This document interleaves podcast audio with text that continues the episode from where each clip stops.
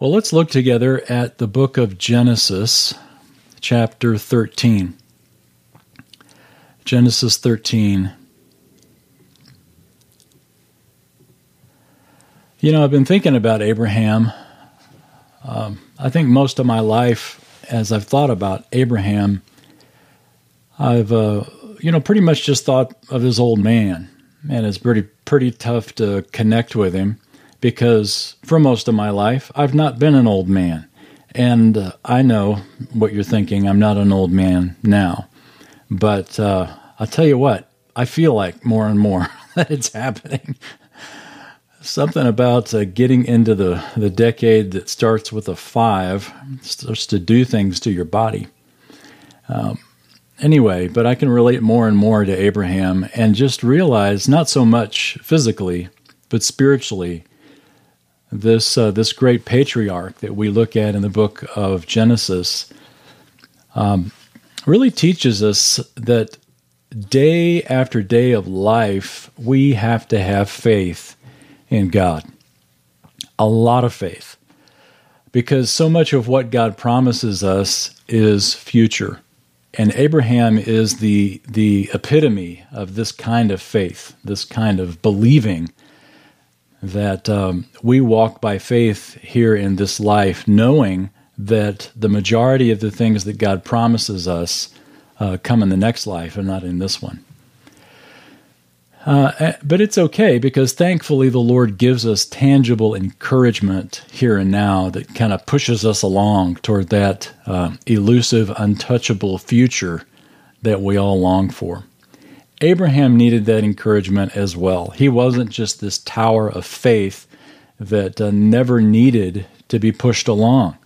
He needed to be pushed, and the way that God pushed him is the way that God pushes us and gives us the encouragement to take the next step each day. We're going to see that in Genesis 13 and 14. So we'll do our best to try to work our way through most of these uh, these two chapters here as we continue in the life of Abraham. You remember the last time we looked at Abraham's life in Genesis 12, we saw that God called him to leave everything familiar in Ur, which is basically the area of the Persian Gulf, and to follow the Fertile Crescent up and around and then down into the land of Canaan. And he arrived in Canaan, and the Canaanites were living in Canaan. And God told him, This is the land that I'm going to give you. And Abraham believed God. And um, it is just a great example of the, the great faith that Abraham had. But also is a great example what happened right after that. There was a famine in the land, and Abraham, the great man of faith, struggled and went down to Egypt and uh, told half truths about his wife, Sarah, says she's my sister, in order to try to save his skin. And so we learn some great lessons from Abraham's life that uh, a life of true faith can still struggle and can even sin. And that doesn't mean that you're not a true believer in the Lord. Or being a true believer in the Lord doesn't mean that you're not going to have famines. Those things are going to come. So in Genesis 13, we pick up the story right there where we left off in Genesis 12 and uh, it continues to progress and give us some great encouragement to push us along. Look at verse 1. So Abram went up from Egypt to the Negev, he and his wife, and all that belonged to him, and Lot with them. Now Abram was very rich in livestock, in silver and gold, and he went on his journeys from the Negev as far as Bethel, to the place where his tent had been at the beginning, between Bethel and Ai, to the place of the altar which he had he had made there formerly. And Abram called on the name of the Lord. Now Lot, who went with Abram, also had flocks and herds and tents. And the land could not sustain them while dwelling together, for their possessions were so great that they were not able to remain together. And there was strife between the herdsmen of Abram's livestock and the herdsmen of Lot's livestock. Now the Canaanite and the Perizzite were dwelling then in the land. So the last time we saw Abraham in Genesis 12, um, God had led him to the promised land, but there was a famine. So Abram, as we mentioned, made that poor decision to go down to Egypt and finding out the hard way that that was a bad decision. So Abraham goes back to the uh, promised land and uh, dwells in the Negev, and then we're told he goes up to Bethel and Ai. Let me uh, share my screen here and show you a map here. You're probably familiar with this area. So, can you see this here? Dave, give me a nod if you can. Okay, good. So, this is the area where Abraham was, and I think I can annotate this. This is the area of Bethel and Ai. Nope, it's not going to let me do it. That's fine. I will just zoom in a little bit here then, if it will let me do that.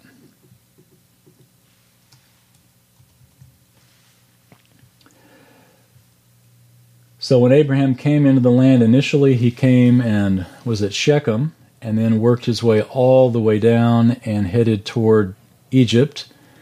Then came back up this blue line where it says the way of the patriarchs to the area where he was at first at Bethel and Ai. And this is the area we're about to see the um, the conversation between Lot and Abraham or Abram. And it says here Lot to Sodom. You can see that where they are standing here at Bethel and Ai, they have a straight shot to look down toward Jericho. Right down this valley here, they could look down and see the uh, the valley of the Jordan which is what it'll be called. All right, so back to the text here. Um, so basically, they had a famine in chapter 12, and here in chapter 13, they find themselves in, in a sense, a very similar situation, except now it's not famine for people, it's famine for flocks. Now they're, they're basically facing the same thing again. The land can't sustain them. So, what are they going to do? Head back to Egypt again? No, this time Abraham decides, you know what? I'm going to trust God. Look at how Abraham responds in verse 8.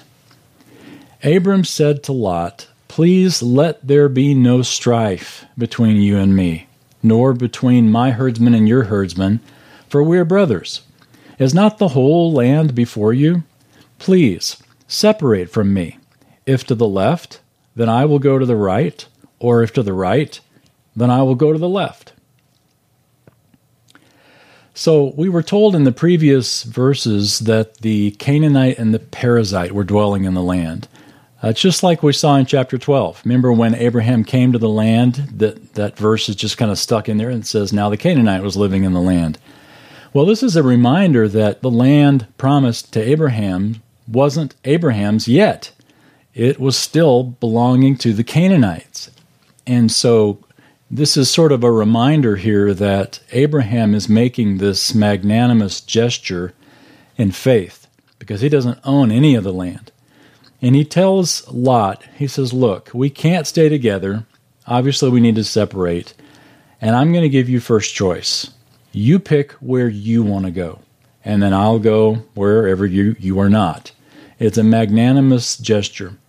Abraham chose to walk by faith, trusting God. What did Lot choose? What was the basis of his choice? Well, it wasn't faith, it was sight. Look at verse 10.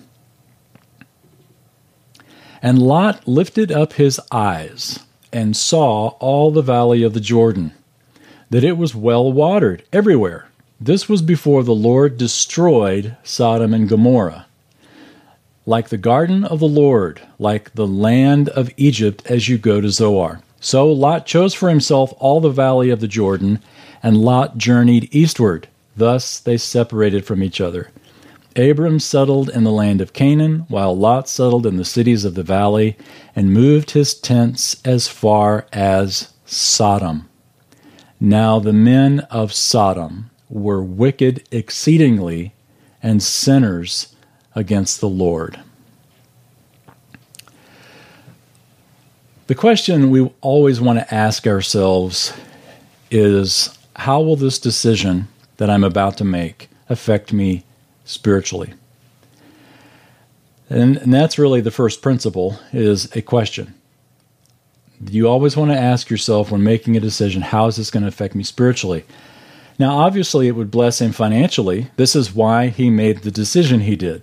This was going to bless his flocks because the, the, the Jordan Valley was well watered, and Lot says, That's where I want. And so he took it. But he didn't ask the question, How will this benefit me or affect me spiritually? You know, there's a few principles that I've learned in my life that uh, continue to rattle around in my head, both from my own experiences as well as those that uh, lives that I've seen, both good lives and lives that have really, really struggled and failed, uh, both friends and family. And the prin- the principle that uh, is foremost in my mind so so much these days is asking the question, how will this decision affect me spiritually? Because so often, when the need arises that's a financial need, or a health need, or a vocational need, or uh, the need for a church, or whatever the need is, we typically want to make that decision based on what that need is, and that's it. So, how does this benefit me financially? Financially is how I'm going to decide, etc. But the reality is, we have to ask always a second question, and that is, how will this affect me spiritually? Because the quality of our spiritual life is the quality of our life. The quality of our spiritual life is the quality of our whole life. It, if we're walking with God and yet don't have a lot of money, we can still have peace and joy. But if we have a lot of money and we're not walking with God, then there ain't there ain't peace and joy. Not all the money in the world can buy the true heart satisfaction that comes only from a deepened deepening relationship with Jesus Christ. Lot failed to ask that question. And as we'll see as the text goes on, he suffered for it. But his example is here so that we don't have to do that. Abraham, on the other hand, had a very different mindset. He understood that God was going to give him all the land in the future, even though he didn't own one bit of it at the time. And so he said, Look, Lot, you choose whatever part of the land you want to, to go to, and I will I will trust God with the leftovers. Notice also that the uh, the text here says it's uh, in my NASB, it's an M dash. There, there are two M dashes between this phrase in verse 10, which is sort of a, parenthesis uh, grammatically. But it says uh, that the valley of the Jordan was well watered everywhere, like the garden of the Lord. In other words, like the Garden of Eden. The, the valley of the Jordan, where the Jordan River is, was well watered, and it looked like the Garden of Eden. And then this parenthesis, this was before the Lord destroyed Sodom and Gomorrah. So Sodom and Gomorrah has not yet been destroyed, but we're told here in verse 10 it was going to be. And it was going to be destroyed by the Lord. So we are clearly told here in this verse that Lot was making a poor choice. And those of you who have been to Israel are familiar with the area around the Dead Sea, which is this valley. Nothing lives down there. Can you imagine that area looking like the Garden of Eden. Before God destroyed it, we're told here in Genesis that's what it looked like. And in fact, it was the best of the land, which is why Lot chose it. And now, incidentally, it's the worst of the land. Uh, it's neat to see, though, in the as you look through the rest of the scriptures, that in the kingdom of God, when Abraham gets the land, it's going to revert, and it's going to be once again looking um, lush and beautiful and the Dead Sea will even have fish in it, where fishermen from En to I forget what the other area is, but the whole breadth of that western shore is going to be blessed once again by God. But Lot was making a bad decision. Abraham was making a good decision because he was trusting the Lord. And so Abraham gets the leftovers. Think about this in your own life for just a moment. Um, it's it's easy to put ourselves in Abraham's position. because we feel like him a lot when, when there's strife. Like with his case, there's strife with a family member. Uh, perhaps in your case, it's with a friend or with somebody uh, from your past or from church. But strife is part of our lives, isn't it? People that we love, we're going to lock horns with them. And how do we do it? Do we basically just dig in and decide, you know what, I'm going to win this thing? Or, like Abraham, do we say, you know what, I'm going to let you choose? I'm going to let you get the best of what you're wanting out of this, and I'm going to trust God with with uh, what's left over. That's hard, but that's how unity is often uh, accomplished. Not by rolling over and letting people walk on you, though sometimes, uh, like the Lord Jesus, in a sense, did that, and others. But basically, he's saying, you know what, I'm going to defer. In this situation, I'm going to let you choose what you want, and you're going to get the best, and I'm going to trust God with the rest. So often in a relationship, that is one of the great keys to harmony. Is not this 50 50 stuff, because honestly, we never think, we always think we're doing 55 and the other person's doing 45 and, and then vice versa. So nobody ever thinks they're doing their half. They think, they think that they're doing more than half, and we think the same thing. The reality is, everybody does 100%. And if my goal is to do 100%, then I'm not worried about what percentage you're doing because I'm just figuring I'm, I'm doing the whole thing. this is what Abraham did. He was magnanimous and he gave the best to Lot and trusted God with the leftovers. It's hard to do that. It's like what uh, in Proverbs 30, verse 15, it's, it says that the leech has two daughters give, give that's uh, that's kind of how I felt with my two daughters, you know, growing up. But this is true. Our lives are so often giving, aren't they? And so seldom it seems we feel emotionally receiving. But Abraham was able to do that. But here's the good thing when we choose to walk by faith and not by sight, when we decide to be selfless in strife, where's the consolation for everything we've given up?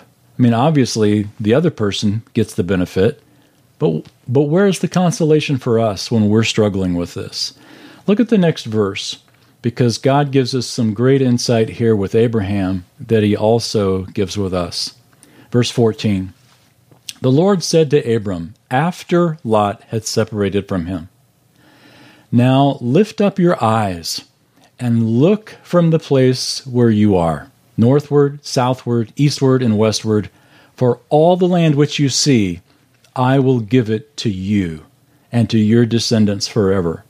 And I will make your descendants as the dust of the earth, so that if anyone can number the dust of the earth, then your descendants can also be numbered. Arise, walk about the land through its length and breadth, for I will give it to you.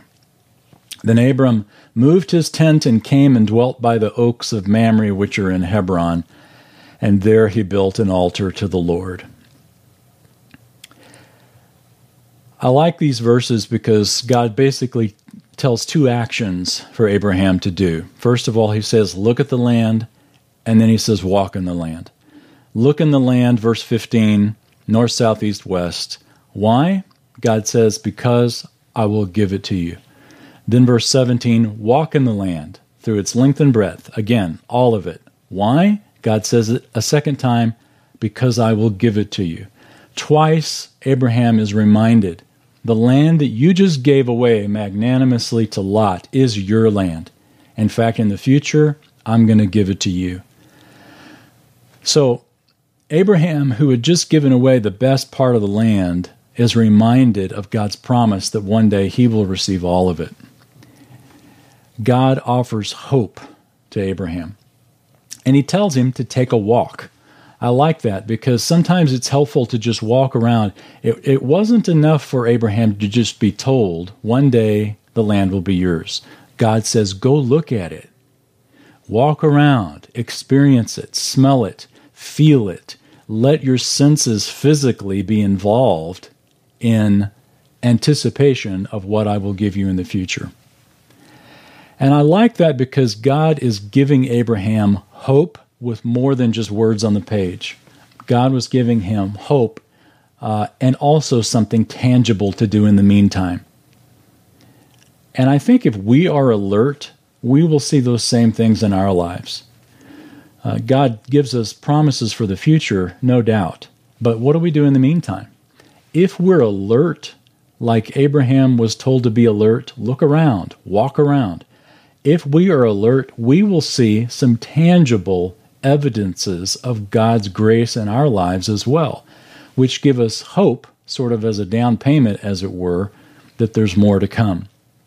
A few examples in Scripture that I thought about uh, where God did this. You Remember Joseph in Genesis, a little later on here in Genesis, Joseph would be told that he would rule over his family, he would rule over his brothers, that his dreams would come true.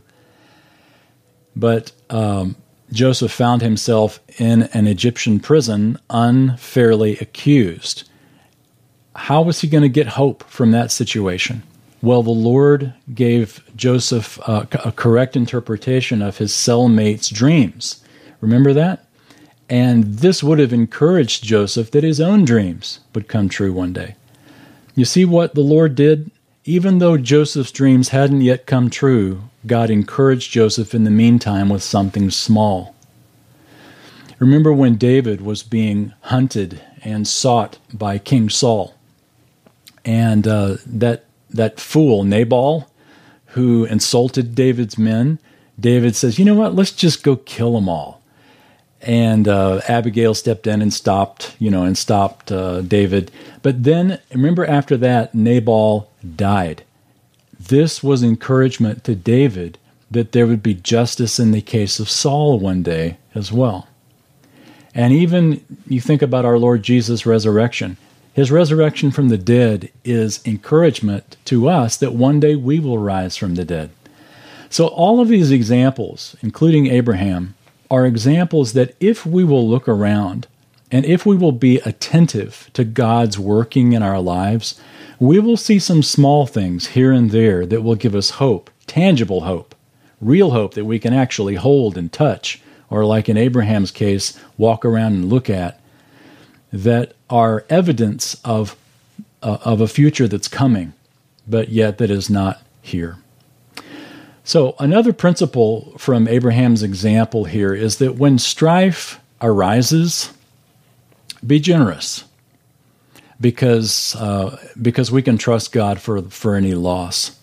When strife arises, be generous because we can trust God for any loss.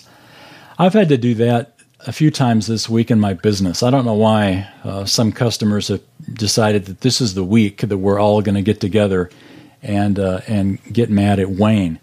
But I've had several customers this week who have said some things very hurtful. Uh, these are all customers who have just joined my membership site for like a week or something, but a small number of time. But one lady actually said, "I should be ashamed." These are her these are her words. You should be ashamed because I was charging uh, uh, money for people to see these videos that cost me thousands of dollars to produce. Um, I should be ashamed. And then another another guy said uh, some other things. Anyway, but boy, I tell you, they just hurt my heart. You know, I just I just I was I actually read them right here at my computer where I'm talking to you, and I just thought, Lord, is this worth it? And I just had to back up and get a big picture perspective and say, you know what? In this case, I need to be generous. And uh, you just figure out what is the most generous way I can respond and just trust God with the loss. This is what Abraham did with Lot. And this is what we need to do in in relationships. Uh, sometimes people are going to take advantage of us and do us wrong, but you know what? God's got more to give us than that. We have to believe that because it's true. Well, let's keep going here in Genesis 14, and we won't read the first uh, few verses here. Let me just sort of set the scene and summarize these first 10 verses. But the first 10 verses of Genesis 14 basically talk about the kings of the Jordan Valley. Uh, they served a king named Kedorlaomer. Kedar Laomer. And they'd served him for 12 years. And by that, they basically sent tribute to him. which means sending money and produce every year, or he comes and he kills you. It's a pretty simple system.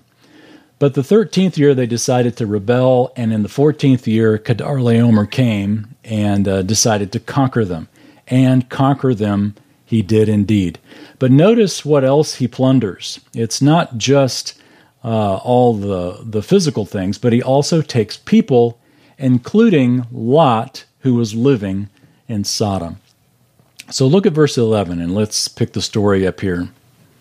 We read, Then they took all the goods of Sodom and Gomorrah and all their food supply and departed, and they also took Lot, Abram's nephew, and his possessions, and departed, for he was living in Sodom.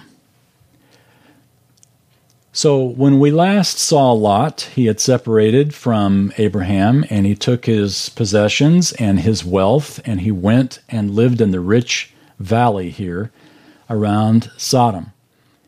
And uh, we're told that the two of them, when they divided, that, that Abraham stayed in the hill country basically, or went also down further south into the Negev area, uh, and then into the area of Hebron. And Lot is here in this wealthy valley that was also happened to be the one that was conquered by Kedorlaomer. Abraham was not captured. Lot was captured. And the implication is if Lot hadn't been where Lot shouldn't have been, Lot wouldn't have been captured either. Look at verse 13. A fugitive came and told Abraham the Hebrew. Now he was living by the oaks of Mamre, the Amorite, brother of Eshcol and brother of Aner, and these were allies with Abram. And when Abram heard that his relative had been taken captive, he led out his trained men, born in his house, three hundred and went in pursuit as far as Dan.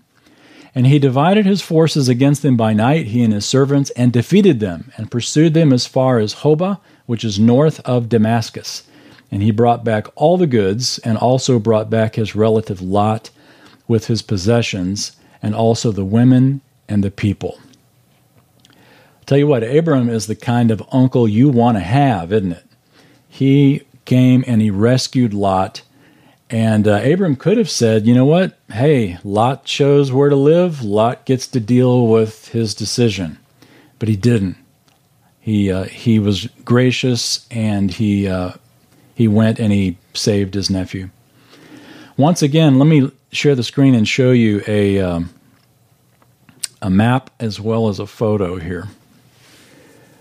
So when we last saw the map, Lot had separated from Abraham here at Bethel and Ai, and went down, and Sodom is most likely down at the southern end of the Dead Sea, right in this area.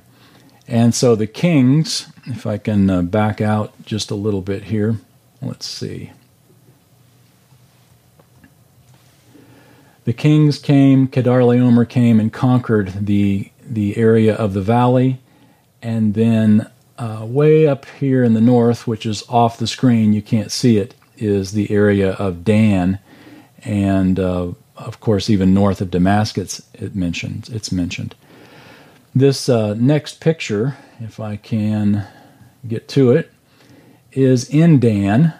In fact, uh, it's interesting that even that the the book of Genesis refers to it as Dan, because Dan, as you know, is one of the twelve tribes and so for it to be referred to here as Dan is probably a later addition, uh, either by Moses knowing that it was going to be called the area of Dan, or by uh, an editor under the inspiration of the Spirit later on. But anyway, this gate at Dan, if you were to go to Tel Dan today in Israel, you would no doubt see this gate. This is a gate from the Middle Bronze Age, which is the age of Abraham. And often you'll be told, uh, I've heard most guides actually say that this is also called Abraham's Gate because it dates to the same era, uh, Middle, Middle Bronze era, as Abraham.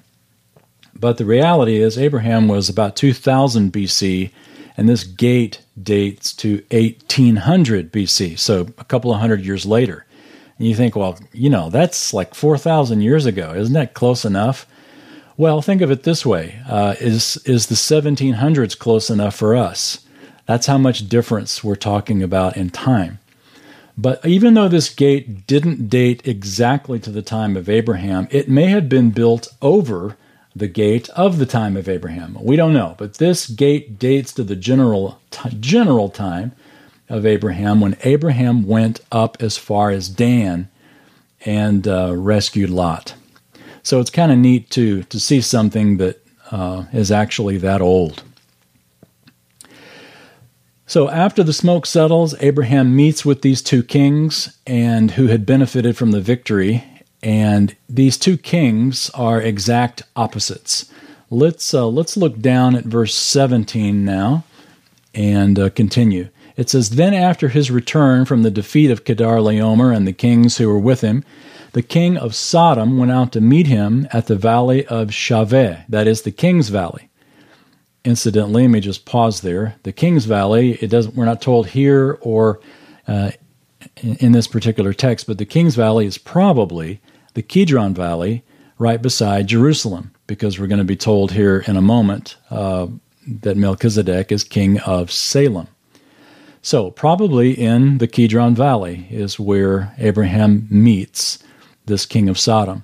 Verse 18, and Melchizedek, king of Salem brought out bread and wine. Now he was priest of God Most High, and he blessed him and said, Blessed be Abraham of God Most High, possessor of heaven and earth, and blessed be God Most High, who has delivered your enemies into your hand. And he gave him a tenth of all, meaning Abraham gave Melchizedek a tenth of all that he had. So you've got two kings here standing in front of Abraham or Abram and one's the king of Salem, one's the king of Sodom. You could not have two different men. Uh, the king of Sodom, remember, is the king of the city where we're told that the men were wicked exceedingly before the Lord. And then here you have the king of Salem, or Melchizedek, the uh, the area of Jerusalem, or which would be Jerusalem or Jebus later on in the scriptures, and he is told uh, to be priest and king of God Most High. The book of Hebrews will liken Melchizedek, one of the very few examples in Scripture, of a type of Christ. So Melchizedek is really like a type of Jesus Christ, and then you've got uh, the king of Sodom standing there as well. So, two totally different men. And uh, Abraham accepted Melchizedek's blessing and gave him 10% of the spoil. This is actually the first example of tithing that we have in the scripture. And it's interesting that the, the principle here, or the example of tithing, is even before the law. So we, we really, it, it's tough to say, you know, we, we don't we don't tithe because we're not under the law anymore when Abraham did it even before the law. So there evidently is some principle of tithing even outside of the uh, Mosaic law. Abraham takes this spiritual blessing and gives a monetary payment. But notice in verse 21, he refuses to take anything from the king of Sodom. Verse 21 The king of Sodom said to Abraham, Give the people to me and take the goods for yourself.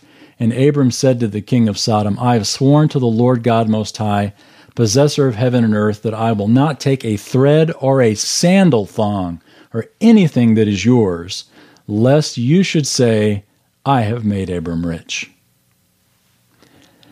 So this isn't a prideful response on Abraham's part.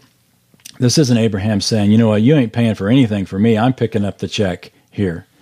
Uh, this is a reference instead to Abram saying, I'm not going to, this is God's honor that is at stake. The Lord has made me rich. I'm not going to take anything from you because I know what you would do. You would say, I've made Abram rich. And, and, and we're not going to have that. God gets all the glory here. God gets all the glory. And so Abram decides that if he is blessed, it would be unmistakably from the Lord God and not from the king of wicked Sodom. Uh, a final principle here, and it's uh, it's a bit of a loose one, but I think it's still relevant, and that is this: that you can better recognize the worldly lures or the worldly traps when God's word is fresh in your mind you can recognize the worldly traps when God's word is fresh in your mind. Abram had just been blessed by this this uh, type of Christ by Melchizedek, the priest of God uh, from from Salem or Jerusalem, and God had basically encouraged Abraham once again through Melchizedek, and said, "Look, I've blessed you, and I'm going to." Uh, uh how did uh, how did Melchizedek refer to it? Blessed be Abram of God Most High, possessor of heaven and earth, and blessed be God Most High, who's delivered you your enemies into your hand. Abram recognized that God was with him, and that God continued to to provide for him and encourage him, and uh, this enabled Abram to say, "You know what? I I don't need your stuff, King of Sodom. You keep it. I'm going to trust in the Lord and in the Lord alone." So you can better recognize worldly lures when God's word is fresh on your mind. And I, I know we've talked about this in the past, but boy, it's so good to good to be reminded of this that um, our our personal time with the Lord and His Word is so essential. Uh, you can probably see over my shoulder. I can't see my screen here, but over this shoulder right here, see this desk right here behind me? This is where I sit every morning when it's still dark and where I've sat for years. This is where I put together the the messages for the marathon class and have my own quiet time. This is my favorite spot in the house. It is where God's word opens up and I am able to to read his word and be encouraged and to be prepared for the day.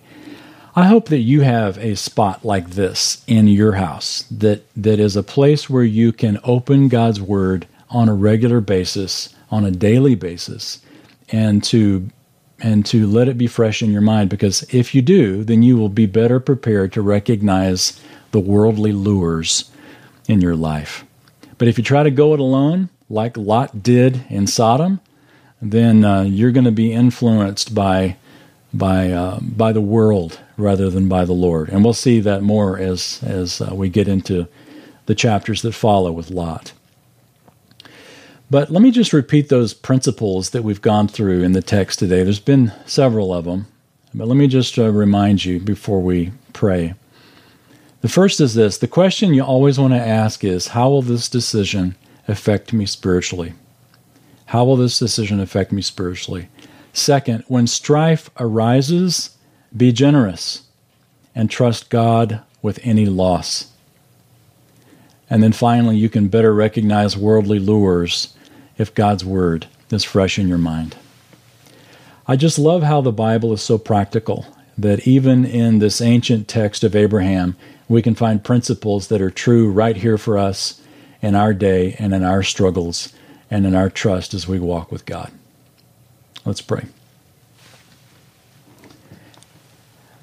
Father, thanks for Abraham's example. Thank you for his learning of his mistakes in Egypt as he gets back into Canaan, that he's able to trust you and be generous with Lot. Thank you that we're also able to be encouraged to be generous with others and to allow you to make up for the difference of any loss in our lives, whether it's a customer or a friend or a family member, to allow generosity to be our default rather than selfishness. Thank you also that you give us these tangible expressions of our future hope. Give us an alertness and awareness to them, that we would not just read the Bible in the mornings, but or whenever we do, but you would also give us these tangible expressions of our hope, whether it's through an answered prayer that couldn't be a coincidence, or even a scripture verse that we read that that exactly fits the need of the day or a song that we hear on the radio or uh, uh, a song that pops in our mind. Now, all of these are just not random acts, but rather your tangible expressions of being part of our daily life and giving us hope beyond the just the words on the page, but also hope in the here and now that you have not forgotten us, and like Abraham, that there is a future and a certain hope that we have to look forward to. Thank you also for this uh, reminder of our Lord Jesus in Melchizedek, the King of Salem, that one day our Lord Jesus himself will be King of Jerusalem and will rule this world with justice and equity. And we will uh, get to see him rule, and we will be ruling right underneath him uh, for a thousand years. What a glorious hope. And it's in his name we pray. Amen.